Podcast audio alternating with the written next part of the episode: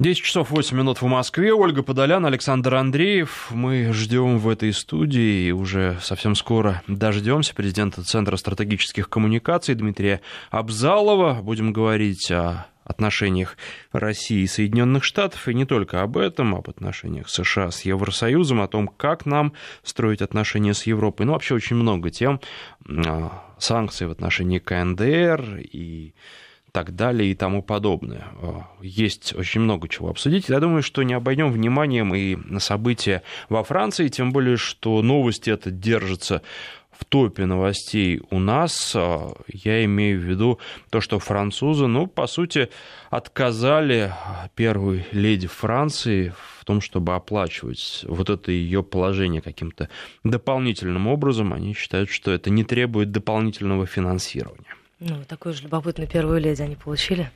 А за красоту надо платить. Но еще одна тема. Британия готова выписать чек за ну, по сути, за развод с Евросоюзом. Речь идет о весьма крупной сумме, это 47 миллиардов долларов, хотя сам Евросоюз называл ранее цифру в 200 миллиардов, насколько я помню. Эта сумма должна погасить финансовые обязательства Великобритании, и те, кто смогут покинуть блок, сохранив тем самым отношения с Евросоюзом. То есть, если Брюссель согласится на эти условия, на эти 47 миллиардов долларов, то, соответственно, Великобритания получит все, что она хотела. Это еще одна тема, которую будем обсуждать с нашим гостем буквально через несколько минут. Ну и есть еще заявление очень э, любопытное Варшавы по поводу того, что Польша готова покупать американский газ, но а, с одной оговоркой, если цена будет э, интереснее, чем а, другие предложения, естественно, другие предложения это Россия, это а, Иран, и вот каким образом они будут э, американские предложения интереснее? Трудно сказать, потому что понятно, что американский сжиженный газ а, поставляется по морю, и явно дешевле он не будет. То есть такое противоречивое заявление вроде как и нашим, и вашим, вернее, и американцам, и не американцам. Но вот для чего такие заявления делаются, вообще что все это на политическом языке означает, я думаю, тоже а, Дмитрий Абзалов нам расскажет. Ну, во всяком случае, сейчас это выглядит крайне двояк. Министр иностранных дел Польша заявила о том, что мы еще не решили, покупать или не покупать газ из Соединенных Штатов. Пару месяцев назад к нам поступил один или два танкера со сжиженным газом из США. Это был пилотный проект, чтобы удостовериться в технической возможности импорта газа из Соединенных Штатов. Проект был успешный, однако сейчас мы просто ожидаем условий возможного будущего контракта.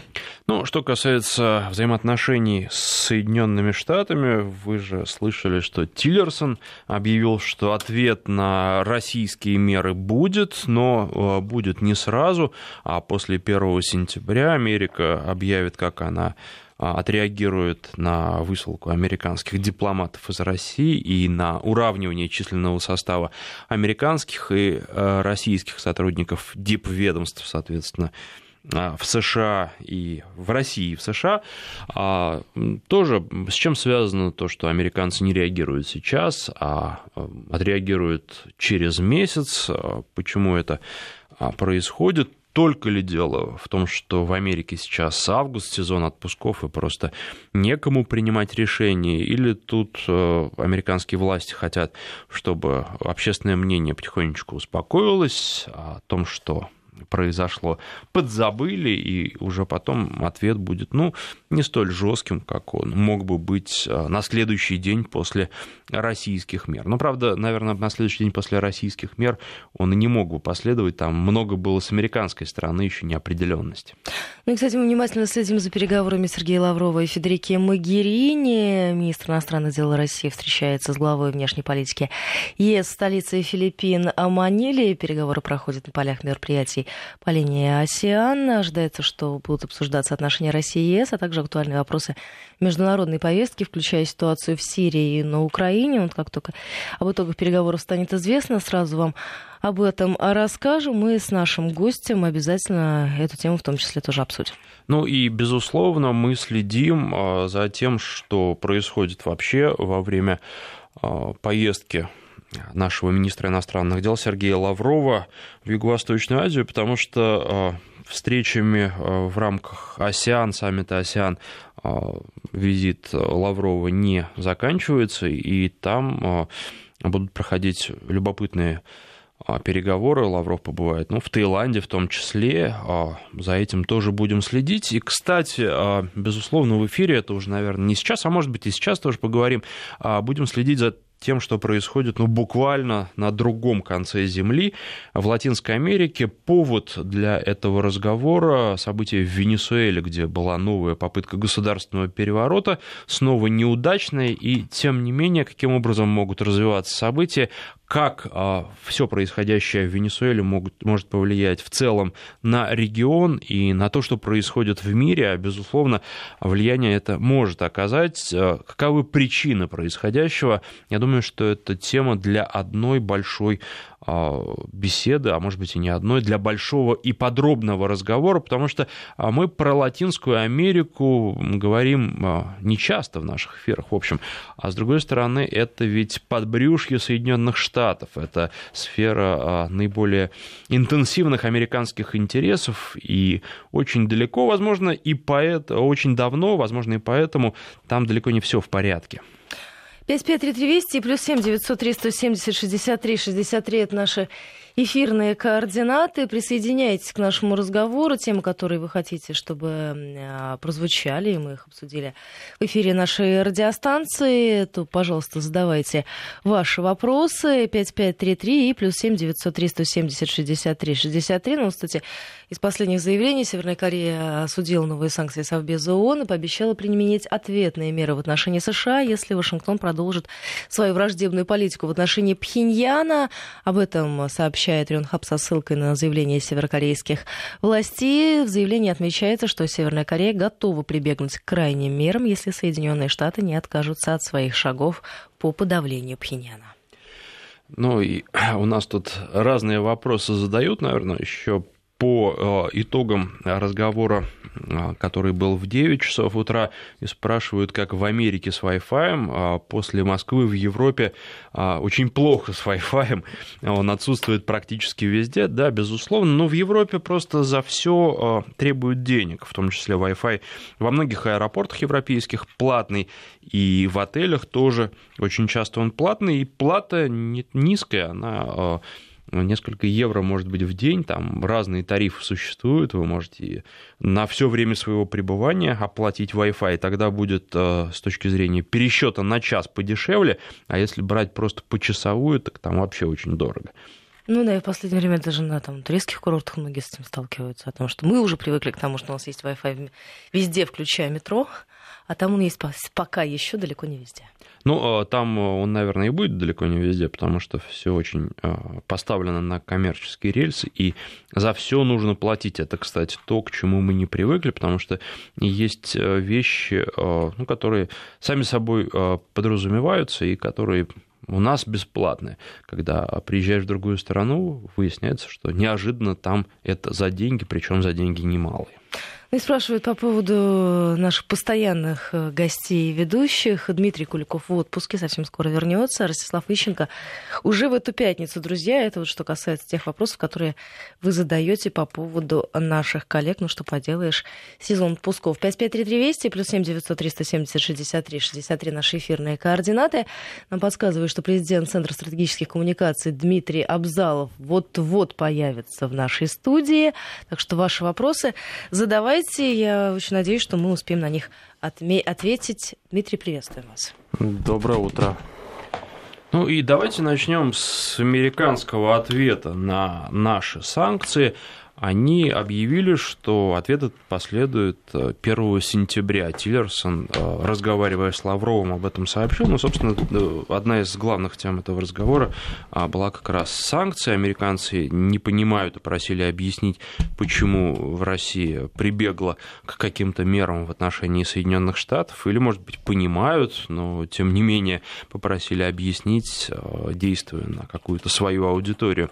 А как вы считаете, насколько существенно существенными будут эти американские санкции. Это их ответ, э, который уже представляет собой некую череду э, в цепочке событий. И почему не сейчас, а 1 сентября? Во-первых, до 1 сентября, то есть это мы можем увидеть, например, в середине августа, например, с точки зрения того, что поговорил Тиллерсон. А вот, э, скорее всего, встречные меры будут касаться прежде всего дипломатического направления, потому что отвечать экономически достаточно сложно, просто потому что те санкции, которые уже приняты, до конца не объяснены. И в течение нескольких месяцев э, будет конкретно предложен план Минфином, и администрации президента, что они конкретно хотят, как они конкретно их собираются реализовывать. Поэтому до этого времени, а с учетом того, что у нас еще Конгресс находится на каникулах, э, никто в форме закона санкцию еще раз не примет, в крайнем случае, в ближайшее время. Вот, а, соответственно, поэтому, скорее всего, это будет попытка такой дипломатического маневра. Другое дело, что Российская Федерация здесь достаточно хитро сыграла. В чем хитрость заключается? После того, как у нас уравнялось количество а, членов дипломатической миссии, вот, включая, соответственно, административных сотрудников, то любое снижение э, этой численности в российском посольстве будет э, приводить к э, равнозначности снижению численности в американском посольстве. Поэтому, в принципе, как бы это слегка бессмысленная игра будет. Вот, поэтому я думаю, что какие-то заявления достаточно жесткие будут, вполне возможно, дипломатического характера, но вот такого жестких витков конфронтации пока мы, скорее всего, не увидим. Ну, собственно говоря, в пользу этого говорил Трамп, который в конце этой недели просто в этих в комплиментах рассыпался Российской Федерации Китая на предмет давления на КНДР. Вот а до этого еще в течение всей недели рассказывал, как ему тяжело э, и трудно было принимать санкционный пакет. Поэтому на самом деле вопрос как раз заключается не столько в том, что собирается США, как ответить на дипломатическую составляющую, это более-менее понятно. Вопрос заключается в том, что они собираются все-таки, как они собираются исполнять те санкции, которые они приняли.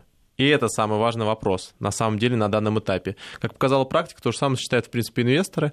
Вот, то есть они как бы ждут, э, как э, конкретно будут реализовываться санкции. То есть из, тех, из, того, из того, что там реально есть, там конкретика только в одном пункте. Это конкретно ограничение финансирования для российского банковского сектора до 14 дней. Вот. А все остальное, очень многое из того, что реально может ударить по российской экономике а, и по интересам, скорее, европейских компаний, оно заложено именно, а, отдано на откуп АФАК, ну, короче, Министерству спецподразделения Минфина США и администрации президента США. Скажите, как Европа будет действовать в этой ситуации? Юнкер обещал ответить в течение недели. Собственно говоря, на этой неделе будут представители США встречаться с представителями Европейского Союза. Они будут как раз обсуждать э, особенности реализации санкционной системы. Дело в том, что если санкции будут реализованы в хард-сценарии, так называемом, или в жестком сценарии, это приведет к тому, что удар консолидированно пройдет по целому ряду э, европейских компаний. Это крупнейшие европейские компании. Это с лету можно перечислить там какой-нибудь Ени, Енель, который участвует в энергетике, Электросети, Дефрасгаз, Дефрастаталь, BP, Shell, там весь куст э, немецкий, который участвует в Северном потоке-2. Вот. И я еще не говорю о восточноевропейских компаниях, которые, скорее, тоже в той или иной степени представлены. Вот. Понятно, что никто не хочет получить такую очень серьезную нагрузку. А, поэтому с этой точки зрения вот очень много будет зависеть от этой недели. Как будут пройдут переговоры по, между представителями Европейского Союза и США. Я думаю, что Вашингтон, ну, если в здравом уме, конечно, не будет перегибать палку в вопросах введения санкционного режима. Потому что Европейскому Союзу в этом случае придется либо ограничить их реализацию, а с учетом того, что в основном-то России, э, именно европейские компании, то фактически им придется саботировать санкции, причем публично саботировать. Либо, что более вероятно, Вашингтон будет делать вид, что санкции исполняются, и попытается пожертвовать их реальной реализацией ради того, чтобы просто было ощущение единой позиции, как было по предыдущим санкциям.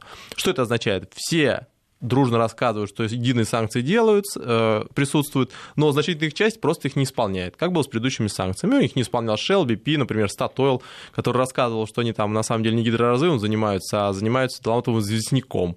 Вот, поэтому с этой точки зрения, я думаю, США не заинтересованы будут вводить именно в публичное противостояние. И этот Трамп в этом не заинтересован, потому что он прекрасно понимает, что если сейчас дальше раскручивать маховик санкционного противостояния, то это играть будет прежде всего против него, особенно с учетом того, что сейчас против него еще собирается большой жюри, вот, и это э, господин Мюллер собирает, вот, поэтому с этой точки зрения Трамп не будет подставляться, он будет пытаться делать максимальное смягчать этот процесс и пытаться э, ну, в крайнем случае, в полном объеме его не запускать. В каких-то направлениях это будет возможно, но вот с европейцами, я думаю, э, администрация США будет пытаться договориться. Ну, то есть давить на Европу они не будут? А это не очень выгодно, на самом деле, на данном этапе, потому что до выборов в Конгресс, то есть до осени следующего года, антироссийская тематика в любом случае будет в повестке. До наших выборов точно. А давить на Европейский Союз э, до 2018 года немножко бессмысленно, потому что никто не будет договариваться ни с Трампом, ни с Конгрессом, потому что Конгресс сменится, а Трамп связанный в той или иной степени. Вот, он не сможет исполнить те обязательства, не нарушив э, санкционный режим. Поэтому я думаю, что давить не очень, не очень перспективно, намного важнее сохранить единство ну, США, я так, евроатлантическое единство, сформулируем так. Вот, поэтому в этом плане такие направления будут основными, ну, магистральными в главном случае сейчас. По сравнению с тем, что могло бы быть. Я сомневаюсь, что сейчас мы увидим, что на этой, на этой неделе, что э, Вашингтон жестко требует выход американ... европейских компаний из российских энергопроектов. То есть просто это может привести к очень серьезным а, проблемам в самом Европейском Союзе. Ну хорошо, ладно, у нас значительная часть избирательного цикла прошла. Франция выборы прошли, Голландия выборы прошли, но Германия выборы остались. В следующем году, соответственно, у нас а, в том числе а, очень сложная ситуация будет там экономического порядка, и никто не захочет на этом фоне э, разыгрывать карту ущемления европейских интересов в угоду американским а альтернатива для Германии эту тему подхватит. Она очень активно его, кстати, использовала. Вот, поэтому я думаю, что если Вашингтон будет какие-то действия радикально предпринимать, то ближе к концу года. Кстати говоря, это отдельно записано в законопроекте или в законе, который был принят. А там э, Минфину дается примерно 180 дней или полгода как раз для, для того, чтобы сформулировать конкретные меры по реализации данных санкций, особенно там в вопросах российского долга или, соответственно, российских предпринимателей. Вот я думаю, в любом случае до окончания немецких выборов никто особо давить на, Гер... на Европейский Союз не будет. А Конгресс и Трамп. Вы сказали, что у Трампа руки связаны, об этом говорят сейчас очень много. Тем не менее, выборы в Конгресс предстоят. И здесь Трамп может сыграть свою роль. Э, мы два часа назад говорили о том, что состав Конгресса может существенное изменение да. претерпеть. Вот э, может ли Трамп отплатить той же монетой, по сути? Вообще, на самом деле, при избрании в законодательные органы США важнейшим фактором является поддержка президента. Вообще, сейчас ситуация уникальная сама по себе, но в целом президент, как правило, представляет одну из партий, и вся инфраструктура партии тоже работает под конкретных кандидатов. Кандидаты пытаются заручиться поддержкой. Бывают ситуации, в которых э, кандидаты дистанцируются от президента. Аналогичная история была в некоторые периоды, например, с Обамой. То есть, когда конгрессмены отдельно просили его, демократы, не участвовать в избирательной кампании, вот, особенно после Обамы Кэра, там много было очень моментов. Но, как правило, президентской позиция очень важна. Во-первых, соответственно, он работает с распорядителем, который, э, ну, то есть он работает со всей инфраструктурой партии, которая позволяет проводить интересы отдельного взятого сенатора, с которыми с определенными обещаниями идет. Плюс ко всему, второй важный фактор – это финансирование. А для того, чтобы попасть на капиталистский холм, вам необходимо значительные денежные средства. Стоимость избирательной кампании измеряется миллионами. Вот, это очень, так сказать, э, небольшие территории. Вот. Для того, чтобы агрегировать денежные средства, единственный способ – это привлечь финансирование внешнего, в основном корпоративный сектор. Если кто-то считает, что краудфандингом, то есть как бы избирателей можно собирать себе на компанию, это очень забавный, прекрасный, чудесный миф.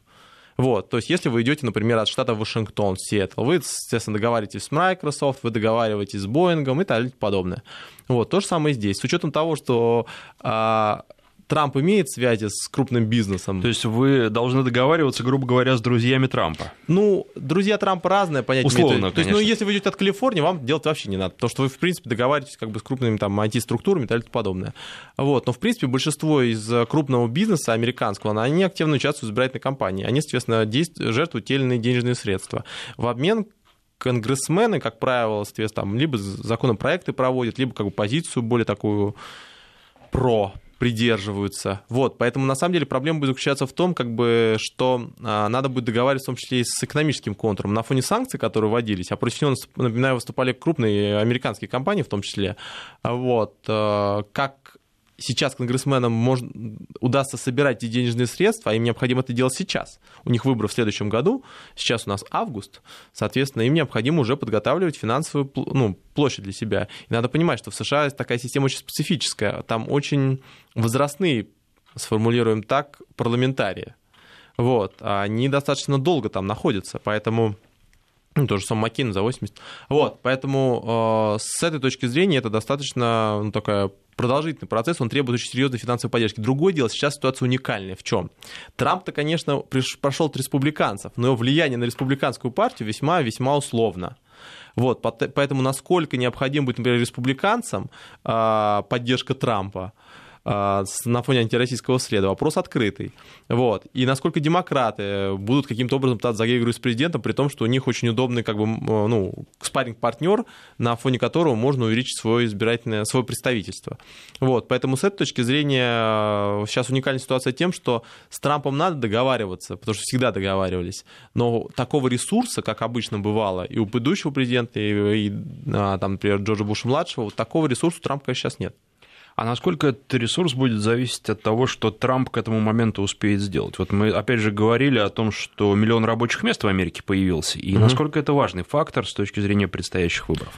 Очень важно будет на самом деле, по какому бюджету будет жить следующий год США. Бюджет должен быть принят до конца сентября. Пока что он проходит очень-очень со скрипом. Обама Кэр, против которого выступал Трамп, и который является очень важной темой для республиканцев, она фактически уже несколько раз снимается с голосования. И последний раз ее утопил фактически Маккейн. Вот. Да, три республиканца выступили э, против а, сворачивания Обама Кэр. Ну, Маккейн упирал на то, что он не на что менять. В общем-то, вы ничего ну, не предложили. Так проблема-то заключается в том, что на самом деле республиканцы особо никогда ничего не предлагали в ответ. Они просто хотели убрать программу. Вот. Но схема следующая. Если, э, если республиканцы собираются ужесточать финансы, а судя по всему так и должно происходить, вот, и как-то работать с долгом, который растет, то Обама Кэр это тот, э, та система, которую надо не, ну, хотя бы не убирать, но реформировать хоть как-то. Она очень финансово емкая, и она будет увеличиваться постоянно. То есть действующая программа говорить как бы о там, выравнивании э, финансовой составляющей будет крайне сложно. Это проблема именно в этом. Оно все опирается в, в конечном счете в то, что республиканцы, да, вопреки своим интересам, не хотят поддерживать Трампа. Маккинджи не потому, э, например, соответственно, уже два раза фактически топил эту программу, не потому, что как бы он против Обамы Кэр. Если вы посмотрите его твиттер, как бы он только против нее и выступает в той или иной степени. Вот. Проблема заключается в том, что он не хочет играть в стороне Трампа. В этом основная проблема. То есть Трамп сейчас важнее, чем как бы все его обещания вместе взятые, и чем даже интересы республиканцев в какой-то степени. Мы сейчас должны прерваться. У нас новости середины часа, а затем продолжим. 10.34 в Москве. Возвращаемся в программу. У нас в гостях президент Центра стратегических коммуникаций Дмитрий Абзалов. А вот скажите, все говорят о том, что перемены неизбежны, а вообще такой вариант не рассматривается, что на смену старым американским политикам придут их политические наследники, которые, конечно, не застали период холодной войны, но эта риторика будет им близка.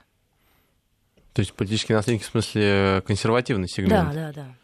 Нет, ну то, что как бы консерваторы сейчас укрепляют свою позицию, вообще, если посмотреть политическое поле в целом, ну не только американское, европейское, происходит радикализация. Ну, мы все там позабывали чайную партию, например, дружно, вот, и госпожу Пейлин. Вот, но на самом деле, и, кстати говоря, господина Сандерса, который один из немногих голосовал против законопроекта о российских санкциях, напоминаю. Вот, а, тем не менее, радикализация, что справа, ну, то есть э, среди демократов это выявляется в появлении левого полноценного крыла, который раньше, ну, на фоне противостояния еще там в период холодной войны был очень-очень жестко а, ограничен. То же самое Сандерс, он кто? Он, в принципе, левый самый что ни на есть, то есть ближе к социалисту. Кстати говоря, как и Обама в какой-то степени, вот прям не социалист, но как бы его называли там красным президентом и все, что с этим связано.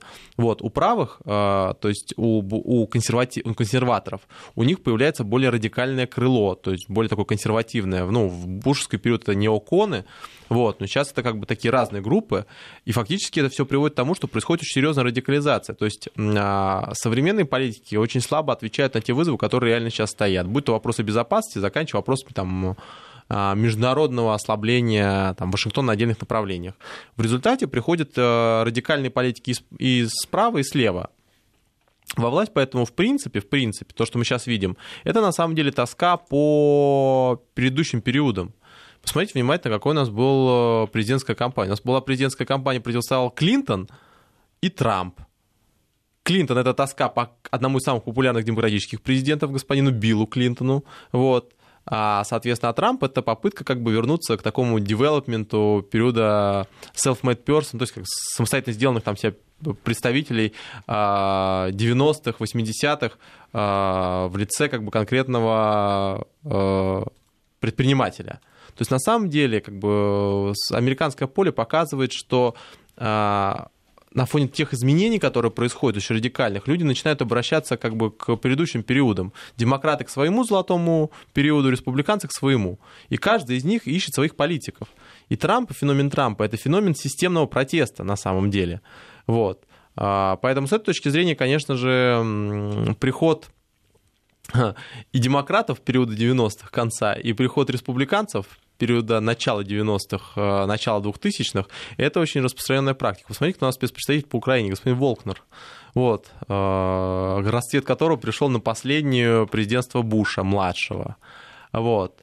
И он там, говоря, в том числе был идеологом и стратегом.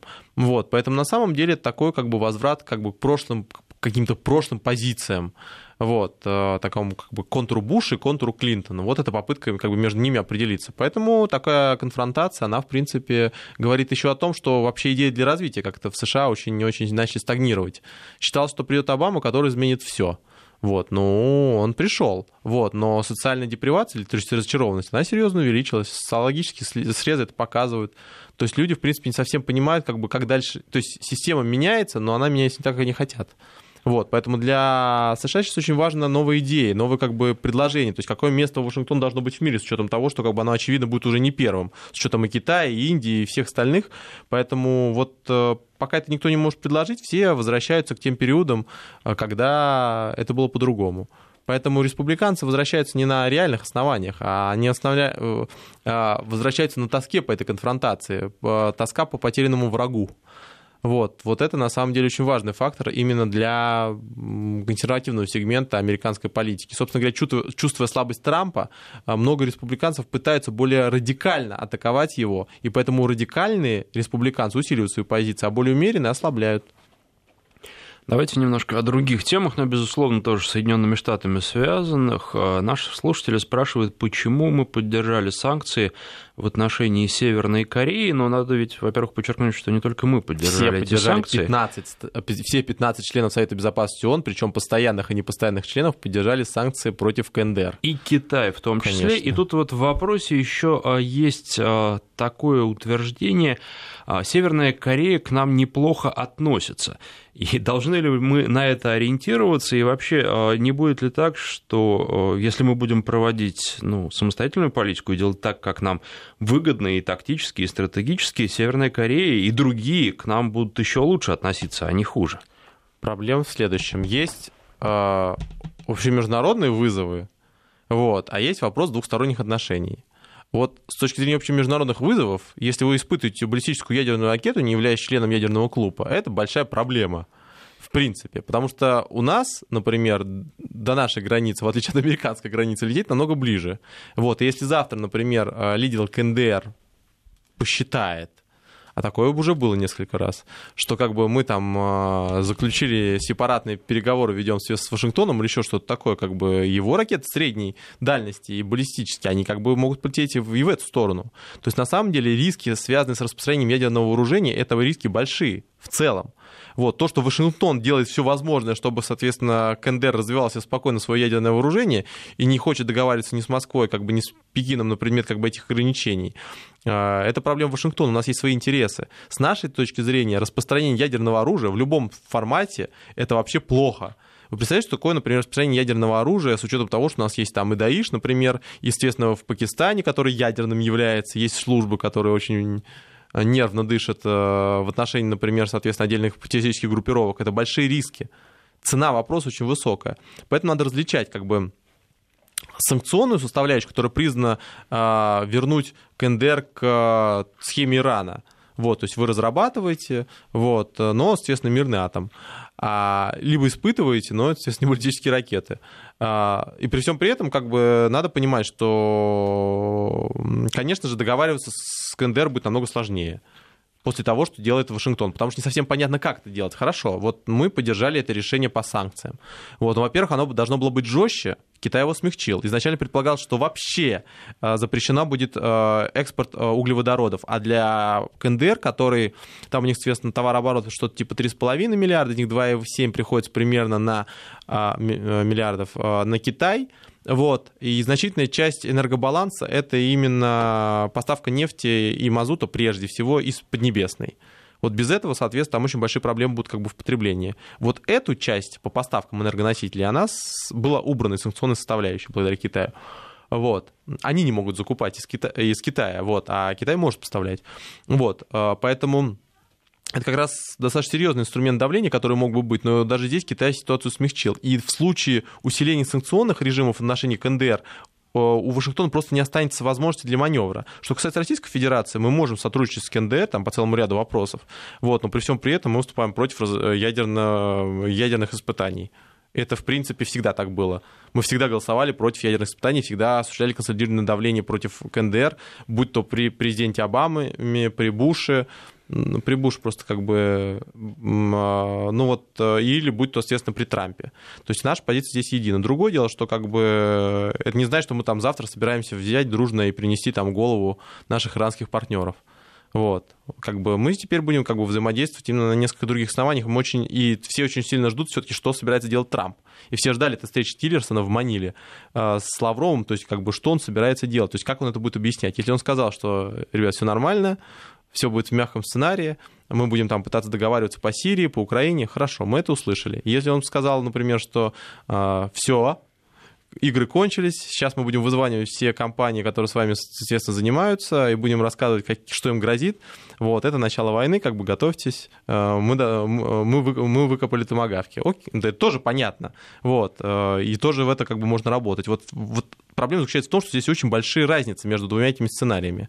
Вот, но и в первом и втором сценарии давить на КНДР будет крайне сложно. Москва сейчас проявила как бы солидарную позицию с международным сообществом, но это абсолютно не значит, что дальнейшее давление на КНДР с целью уже не допустить, например, ядерное, развитие ядерного вооружения, а с целью просто ограничить и задушить так называемую экономику а, КНДР, а, вот Москва, что это будет поддерживать. Потому что здесь есть тонкая грань, потому что Вашингтон, а, с одной стороны, как-то Вашингтон давит не столько на КНДР, он бьет, конечно, по Китаю. И Китай это прекрасно понимает. Если за, сначала будут санкции в отношении КНДР, следующий шаг будет, например, размещение системы противоракетного вооружения на территории Южной Кореи. Что такое противоракетное вооружение на территории Южной Кореи? Это означает то, что завтра, послезавтра, после этого раз, э, вооружения, э, размещения этих э, вооружений э, будет э, серьезно ослаблен ядерный потенциал Китая. А он не такой высокий, как у Российской Федерации и США. Вот, они уже пытаются как бы свои э, комплексы заводить дальше вглубь страны, чтобы на них не распространялась система ПРО. Вот, поэтому это дополнительные риски для Китая. Китай прекрасно понимает, что под соусом борьбы с КНДР им будут продавать фактически ограничения влияния Китая. Вот, поэтому в дальнейшем, например, попытки ограничить КНДР там, или более радикальные действия военного а, порядка а, проводить, здесь, конечно же, Китай и Москва будут выступать против. Потому что одно дело реальные угрозы безопасности, там, терроризма там, в Сирии, или, положим, соответственно, вопрос нераспространения в КНДР, а совсем другая история, это когда вы пытаетесь под терроризмом в Сирии, например, э, снести с политической карты Иран, или, например, ослабить Китай вот эту тонкую грань, которую Вашингтон очень часто перепрыгивает, вот, это происходит э, достаточно постоянно. Мы сейчас прервемся на информацию о погоде, затем продолжим. 10 часов 48 минут в Москве. Мы возвращаемся в программу. Александр Андреев, Ольга Подолян в студии радиостанции Вести ФМ. Я напоминаю, у нас в гостях президент Центра стратегических коммуникаций Дмитрий Абзалов. Еще несколько тем у нас остались, и одна из них – это газ. В Польше рассказали об условиях покупки газа у Соединенных Штатов. Если цена будет конкурентоспособной, то они готовы закупать. Ну, я рад за Польшу бесконечно. То есть перед тем, как э, такие заявления делать, надо было сначала подумать по поводу визита президента США на вашу территорию. Вы в рамках этого визита объявили о том, что вы будете покупать газ по любой цене. Как, собственно говоря, о том, что вы собираетесь покупать Патриоты по любой цене. Вот. И после этого говорить, что, знаете, мы тут подумали и посчитали, оказалось, что российский газ дешевле, ну, вот так флаг в руки, надо как бы было заранее все это дело просчитывать. Вам говорили, даже самые консервативные, самые близкие расчет, э, как бы аналитические центры, что у вас цена газа будет на 40% дороже. Что вы говорили? За... Мы готовы платить за энергетическую безопасность. А, Российская Федерация как бы не получит ни 5 экономической польской земли. Флаг в руки. Цена на газ плюс 40%. В лучшем случае. А на самом деле, по факту, примерно в два раза. Вот цена, как бы, соответственно, политических амбиций. Надо населению еще будет объяснить, почему, соответственно, цена для газа для населения будет сейчас, например, 400 с чем-то в Польше, а будет как в Прибалтике, то есть 600 с чем-то. Или даже 800. Вот как бы вот цена политических заявлений. Если... ведь в МИДе же, извините, что перебиваю, никого не смущает то, что они с разницей в несколько часов говорят о том, что согласны покупать газ у США на конкурентных условиях. Эта новость пришла в 2 часа ночи. А э, сегодня в 2.48 МИД Польши говорит о том, что Варшава готова покупать газ у Москвы только по конкурентной цене. Вы газ, определитесь, Моск- у газ кого. Москвы. И сам это к вопросу о том, что как бы надо счеты выслать, что ли, там, не знаю, ну или калькулятор. Ну, вообще в Windows есть. А, схема следующая. Сейчас цена на российский газ дешевле, чем цена на газ норвежский, американский. В пользу этого говорит простая структура поставок. Если вы покупаете, например, на 0,5 миллиардов газа американского, а, соответственно, на 3 с чем-то миллиард, э, больше российского, это предполагает то, что вы вас там что везде зеленые человечки как бы стоят на всех как бы терминалах, как бы заставляют вас, например, там треть э, энергобаланса Германии увеличивать. Нет, вы покупаете, исходя из экономической цены. Если вам не выгодно, вы не покупаете. В принципе, да, у вас долгосрочные контракты, но поставка, например, того же самого газа, положим через Германию, вы вполне можете как бы ее спокойно ограничить. Нет, вы его покупаете, значит, она дешевле. Изначально российский газ дешевле, чем американский. Вы представляете, вам необходимо добыть газ в США. Вы добываете на сланцевых месторождениях. Хорошо, вам субсидируют, вы добыли. Вам необходимо перевести ее на э, непосредственно побережье, сжижить в газовозы, газовозы к терминалам, в терминал разжижение и опять поставить в систему. Мало того, что это продолжительный процесс, он еще очень дорогой. Вы изначально должны были покупать его с определенной премией. Вот. А, Поэтому как бы то, что Вашингтон пытается, то, то, что Польша пытается заручиться поддержкой США а, путем экономических сделок, это понятно. Но вы же определитесь, вы либо политические сделки проводите, то есть вы готовы платить за все, что угодно, лишь бы вас поддержали политически. Это одна сделка. Либо вы готовы платить как дешевле, это другая сделка. В первом случае вы будете покупать американский газ, во втором случае вы будете покупать российский газ. В первом случае вы будете покупать, соответственно, сжиженный газ, во втором случае вы будете покупать трубопроводный газ. И потом уже не надо менять позицию. То есть то, что вы, я так понимаю, решили еще с- с- немного снизить цены для американских партнеров, вот это ближе к делу. То есть вы решили, соответственно, сделать враждебное заявление, например, того, что вообще нам необходим конкурентный газ, а вообще и России не такой же неплохой газ. Все понятно, что вы хотите просто сбить цену. Но а, если вы все-таки политизируете экономику, то политизируйте ее до конца.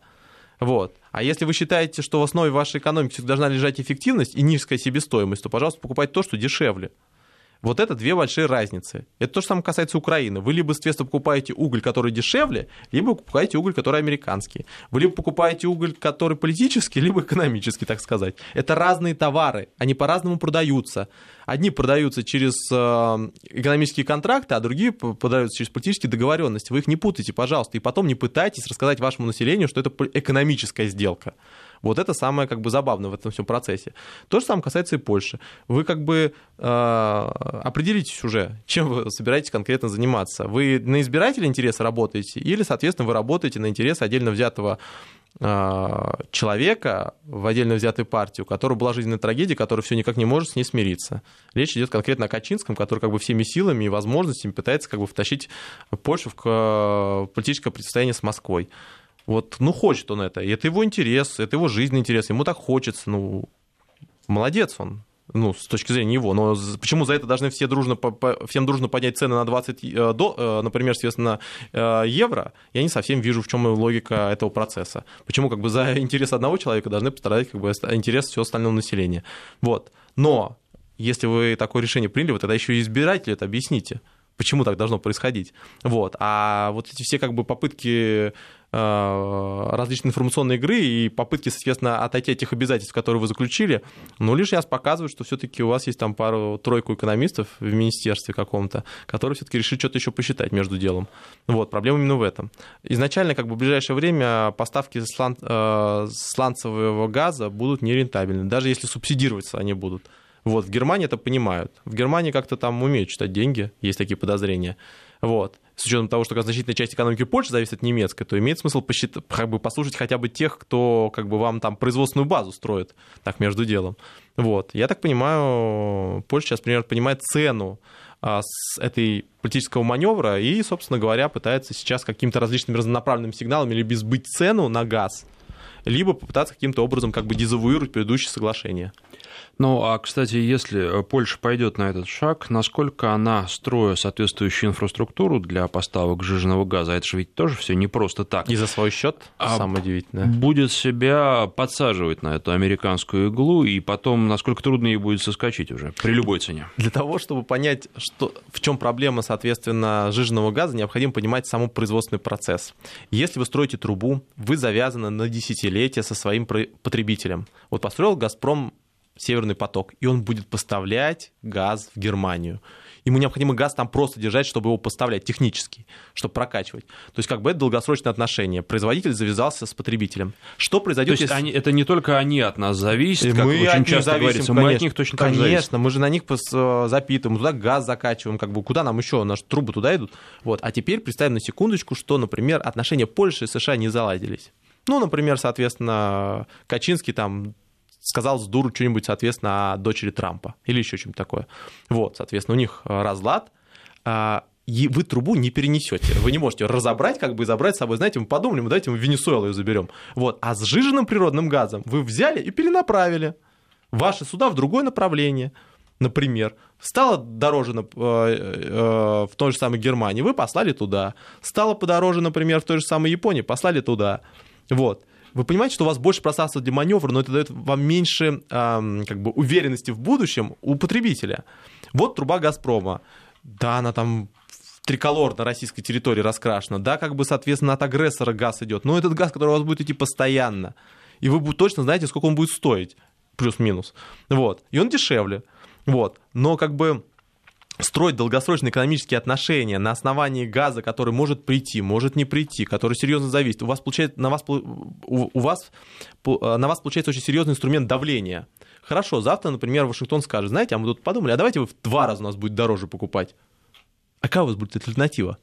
Вы не сможете пойти в жаловаться в Европейский Союз, что там вам навязывают цены, например. И не сможете альтернативу никакую другую. Вам придется как бы либо платить, либо сталкиваться, как в случае с Болгарией, соответственно, с серьезными выходами в жилищно-коммунальном хозяйстве. Проблема именно в этом. То есть на самом деле это э, вы создаете еще, если там хаб собираетесь создавать, то вы представляете, что у вас другого газа нету. То есть вы из Ирана его не привезете, из Российской Федерации не захотите поставлять.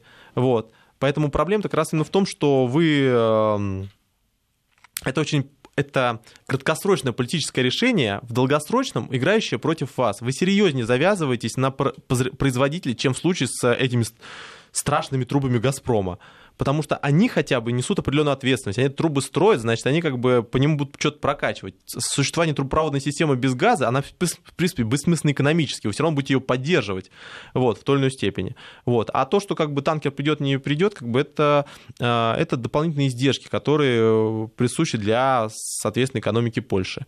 При этом надо понимать еще прекрасно, что есть еще различные конкуренты, есть еще, соответственно, позиция под той же самой Германии, например, если Вашингтон будет выбирать между высокорентабельным немецким рынком, естественно, низкорентабельным, например, положим, ну, там, с точки зрения газа, а, например, польским, они там будут делать ставку в пользу именно Германии. Поэтому, плюс ко всему, не понятно, что со сланцевой революцией будет как таковой, потому что сейчас происходит там очень близкие бурения, поэтому, ну, в конечном счете, все это лишний раз доказывает то, что слишком много политики в экономике, вот, и это очень большая трагедия для Польши. Дмитрий, мы благодарим вас за этот разговор. Дмитрий Абзалов был у нас в гостях.